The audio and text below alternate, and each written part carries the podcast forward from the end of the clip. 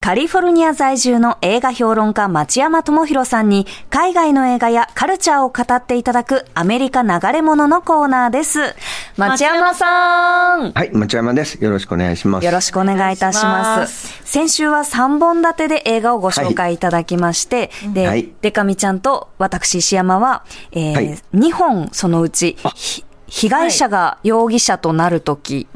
と、ガザ・素顔の日常をそれぞれ見てきました。はい。すごい1週間で2本も大変でしたね。ありがとうございます。でも2本とも、まあ3本ともね、コンクリート・ユートピアもまた後ほどね、もちろん見ようとは思ってるんですけど、はい。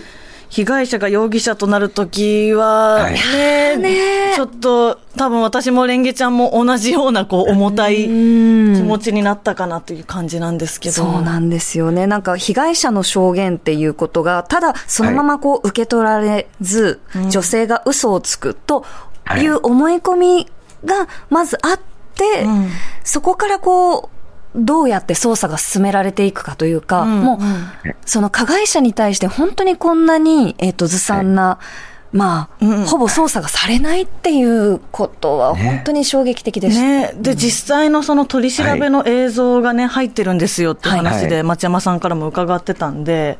こう覚悟してみたんですけど、ちょっと想像以上にイライラしましたね。怒りが。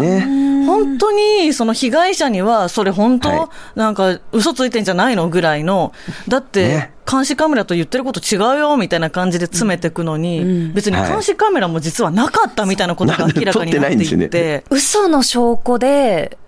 相手をこう偽証したと言っていくって本当に怖いですし、その性被害に遭った人をこう嘘つきだって言ってしまうことの、そういう行為の恐ろしさもすごく感じる映画でした。そうなんですよね。だからこれアメリカなんですけどね。だからその冤罪だとかいう前に、まあなんかそういうそのなんか冤罪みたいな被害に遭うことに対する寄り添い方ももちろん大事なんだけど、その前に性被害に遭ったとされているっていう状態の人に対してどういう態度を周りは取っていくべきか、まあ警察はもちろんねちゃんとこう法に倣ってやっていけばいいけど、その周りのそのニュースを見た人たちがどういう態度を取っていくべきかなんてちょっと考えたらわかるだろうと思いました。だまあ実際にどうなのかという以前に、そのまあ性被害を訴えた女性の方をガーッと叩くっていう状況っていうか、まあそういう世間だと、もうその後女性は訴えられないですよね。そうなんですよ。こんな世の中だったら私は黙ってよってなっちゃうんで、ますます加害者にとって都合のいい世の中になっていくんで、事件のその実際が分からなくても、訴えた女性を叩くのだけはその後の世の中が悪くなるからやめるべきですね。そうですね。本当にそう思いました。そしてもう一本、ガザ・素顔の日常という、ガザ地区の、穏やかなそのね戦争が起こる前の生活を追ったドキュメンタリーも拝見しまして、すごくこう映像が美しく、そのガザの地区の中で暮らす人に会いに行くような映画だったんですが、やっぱり今の状況を思うと本当にこう胸が苦しく、今みんなどうしてるかなっていうのを思いますね。思いますし、戦争前も別にすごく平和というわけじゃなくて、ガザに住んでる方はまたいつ起こるかわからないっていう覚悟を持ちながら、でそのすごくすごく狭い家にものすごい数で暮らして、なんか戦争前の平和な日常を描いたものですっていうつもりで見ると、もちろん映像綺麗なんだけど、そもそもガザ地区っていうものが置かれてる状況で、今の現状っていうのに対して、なんか世界中で無視するのは絶対違うだろうって思いましたね。でこれ映画の中で映ってるものすごく子供がいるところでね、ガザ地区っておだくさんでね、ガザで死んでるんですが、そのうち1万人以上が子供でね。でこの映画でニコニコ楽しくみんな笑って遊んでた子供たちのうち何人かは亡くなってるんですよね、もうすでにね。それをすごい思っちゃいましたね。この映画に協力してくれた人たちの中で、今ね、その生きてる人っていうのがちゃんといるのかなみたいなのを考えると結構、この間国連でね、南アフリカ政府がガザでイスラエルがやってることは虐殺行為なんだということで、その停止を求める、決議をですね、立ち上げたんですが、日本やアメリカはそれに対して賛成してないんですよね、まだね。これみんなで止めることができることなので、それは日本の人たちもやっぱりこれはやめさせるべきだということで、意見をね、国の方に上げていかないとならないなと思ってるんですけど、そういう審議も全然なんか日本は国会の方でねあんまりやってないんですけどね。そうですね。で今日はですね紹介するのは、世界で一番ひどい国の話ですね。北朝鮮ですよ。ビヨンドユートピア脱北というドキュメンタリー映画です。これアメリカ映画です。アメリカのスタッフが女性監督なんですけれども、マドレーヌ・ギャビンさんという人が北朝鮮から逃げてくる人はいっぱいいるんですけど、それを全部どうやって逃げるかっていうのを撮った映像が存在しないんですよね。それを撮ろうってことになった映画がこのビヨンドユートピアです。脱北というのは北朝鮮を脱出する人のことですね。脱北者。で、どうやって撮影するかっていうことが大変なんですけども、これね、キム・ソンウンさんという牧師さんがいて韓国に、その人が今までね、1000人以上の人を北朝鮮から脱出させて韓国で、助けてきた人なんですよ。でその人のことを知った監督マドレーヌ・ギャビンさんがなんとか今度助けるときに撮影してくれないかということでですね、撮影が始まるんですけども、まず最初にですね北朝鮮からこの韓国に逃げるときはどうしたらいいかってことなんですが、北朝鮮と韓国って隣同士ですよね、南北で。で38度線っていう緯度38度のところに軍事境界線があるんですけども、昔はそこを抜けることができたんですよ。今抜けることはほとんど不可能なんですよ。ものすごい両軍の、軍事的なですね拠点なんで、2000万個以上の地雷が埋まってるのかな、200万だっけ忘れた、一桁違うけど、とにかく地雷の数が多すぎて、もうそこを通り抜けることはできないんですね。でじゃあどうするかというと、北朝鮮の上は中国なんで、その中国と北朝鮮の国境って川なんですよ、トマン川という、その川を渡って中国に抜けるっていう方法しかないんですね現在。で、まずこれね、この脱出させる家族が出てくるんですけど、北朝鮮に住んでたローさんという一家が中国で、中国に脱出するんですね。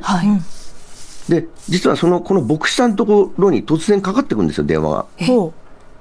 でこの家族をね中国でなんていうか保護したぞと、中国人からかかってくるんですよ、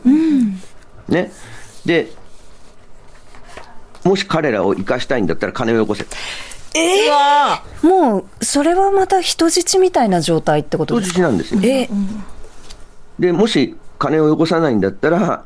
彼らはその中国政府の警察に売ると。そうすると北朝鮮に送り返されちゃうんですね。で中国政府に渡すと1万5000人民元をもらえるらしいんですよ。1万5000人民元、これね映画の中でね、その地方の北朝鮮との国境地帯の中国の、平均年収の半分ぐらいらしいんですよ。大金ですね。だからそれ以上渡さないとなんないの。でなんでまずその老一家というのは一体誰だろうってことになるんですよ、牧師さんの方で。そうすると探すとその北朝鮮から逃げてきた人たちのグループの中に、その一家の、お兄さんがいたんですね。でそのお兄さんが前に北朝鮮を脱出したんで、その北朝鮮に残された親戚はみんな追放者リストというのに入れられるらしいんですよ。追放っていうのはどこに追放するのかというと、北朝鮮の山奥に追放されるんですね。収容所があって、でそこで強制労働させられるんですけども、それがまたどういう強制労働かというと、例えば炭鉱での強制労働だと最初ツルハシとか持って石炭をね掘らされるんだと思って行ってみると、北朝鮮お金がないんでツルハシもないんですよ。じゃあ何でやるの。素手で凍った石炭を掘らされるんですよ。そういうすごいとこなんで、ほとんど死んじゃうんですね。そうですよね。もう労働っていうか、拷問に近い、拷問に近いんですよ。で、もともと最初にそのローさんとか脱出してきた経過っていうのは、北朝鮮ではそのちょっとでも政府の悪口を言ったりすると、まあ、それが密告されて、点数になるんで密告するやつがいるんですよ、はい、で密告されて、例えば新聞紙をね丸めてタバコにしたりしてると、うん、その新聞紙にその金正恩さんの、写真が印刷されてると、不敬罪ってことで逮捕されちゃうんですよ、でちょっとでも最近生活大変だよねって言ってるともう逮捕なんですよ、愚痴も許されないされないんです。で逮捕されると今度はお前はスパイだろってやられるんですよ、で拷問されて痛いから、はいスパイですって言うともう今度スパイになっちゃうんですよ、だからもう脱出するしかないんですよ、一旦そういうふうに疑われ始めたら、だから脱出したんですけども、そうすると家族が今度は向こうで人質に取られる形で収容所に送られちゃうんで、でその一家がローさん一家が脱出してで中国で、まあ、中国の、まあ、そういうのを見つける人間狩りをしている連中がいるので、それに捕まって、彼らはその牧師さんを知ってるんですね、そのもう1000人も逃がしてますから、であいつに言うとお金をくれるってことで電話してきたんです、でこの辺がね最初から最後までこのロー一家が脱出する過程を撮ってるんですけど、撮影してるんですが、最初の方はその中国のその、まあ、脱北者ブローカーの映像なんですよ、要するに証拠品として人質の映像を送ってくるんで、それが使われてるんですよ、わーすごい怖いんですよ。作品ですね。そうですね。すごい作品なんですよこれ、結構ギリギリのとこを攻めてるんで、でまずどうしようってことになって、それお金を渡しても、まあ、大抵持ってかれちゃうんですって、詐欺みたいなもんだから、で彼らも売られちゃうと、でどうするかってことで、やっぱりこのお兄さん、先に脱北したお兄さんを送り込むんです、中国に。結構危険ですよね、めちゃくちゃものすごい危険なんですよ、でもそれ以外できないんですね。その逃がし屋と言われているブローカーは大抵信用できないんですよ。で特に問題なのは娘さんがいるんですよ、ちっちゃい子が、3歳の女の子と5歳ぐらいの女の子2人いるんですが、人身売買される可能性がある。うわー、嫌だ、女の子だから。で特に中国の奥地の方で一人っ子政策をずっとしてたんで、男しかいない村がいっぱいあるんですね。そこに嫁として売られるだろうと。いやー、だからもうそのお兄さんが行って、彼らを守るしかないんですね。お金すごい持たされるんですよ、それで。ね、そのお金はその牧師さんがみんなから集めてるんです、寄付で。でまあそのお兄さんが、彼ら老一家に同行して、中国を抜けるんですが、その後ベトナムに入っていくんですね。でこれね、中国からベトナム、ベトナムからその隣の国ラオス、でそのラオスをさらにこうやってタイまで行かないと韓国に来れないんですよ。わ、ぐるーっと回ってくるんですね。めちゃくちゃ想像絶する回り道だった。本当ですね、想像絶する、一番近いのに韓国が。でそれがとにかく中国政府が北朝鮮に全部その見つけた脱北者を送るってことになってるんで、それとベトナムとラオスも一応社会主義国なんで、北朝鮮と国交があるんで、そこでも見つかったら送られちゃうんですよ。うわ、で中国からの飛行機に乗っても韓国には行けないんですよ。すご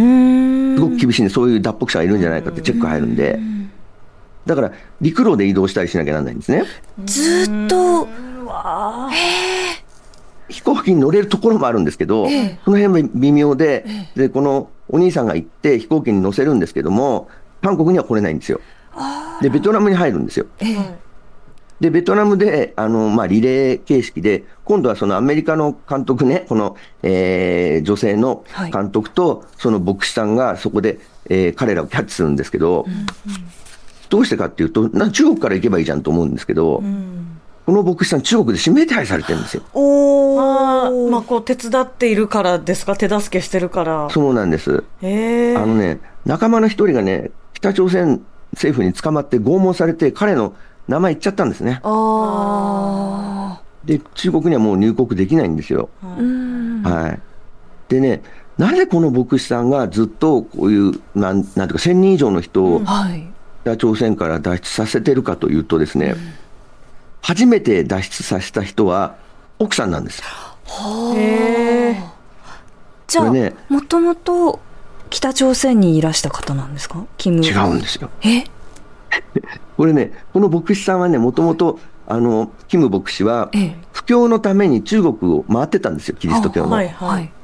で北朝鮮と中国の国境地帯に行ってその布教をしてたら、そこに北朝鮮の政府の、まあ、軍人の奥さんがいて、うん、偶然会ったんですね。ええ、そして恋に落ちちゃったんですよ、2人が。はでどうしてって聞くんですね、このカメラの人が、うん、監督がね、奥さんに、はい、どうして、ね、この牧師さん好きになったんですかって聞いたら、うん、太ってたからって、ぽっちゃりしてた、ね、どうしてって、北朝鮮は食べ物がないからぽっちゃりした人を見たことがなかった。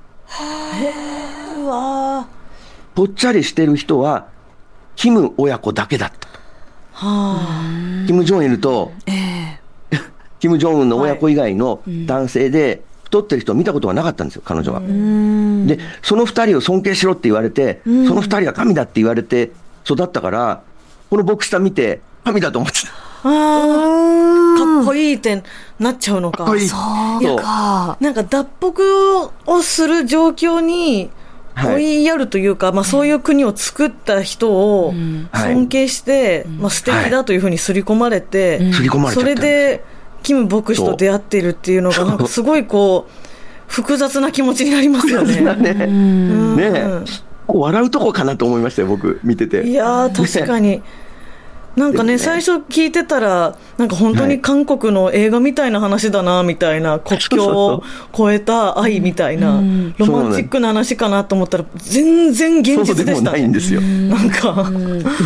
んかどう捉えていいのかわからないけれど、これが本当のことかっていう感じがしました。そう、うん、ね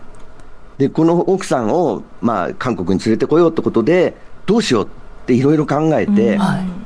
い、でそれが最初の体験なんですよ、はこの牧師さんにとっての。でもそこからね、自分の愛する人だけにとどまらず、ここまで何千年、はい、千人協力してきたってすごいですね。はい、うん、はい、だからそれさっき言ったみたいに、脱北者がいると脱北者の家族が北朝鮮で迫害されるから、うん、またその人も助けなきゃなんないと、うん、いうことで芋づる式に助けていくっていう形らしいんですよね。なるほどなるほど。はい、で今までにね、1000人以上助けたんですけども、はい、この牧師さん、まあ、キリスト教徒としてのですね、まあ、信念があってやってるんですが、うん、その2人の間に息子さんが生まれて、息子さんもまだ若いのに、この脱出作戦に参加するんですよ。おところが息子さんはその脱出作戦中に事故で亡くなっちゃうんですよ。うわ、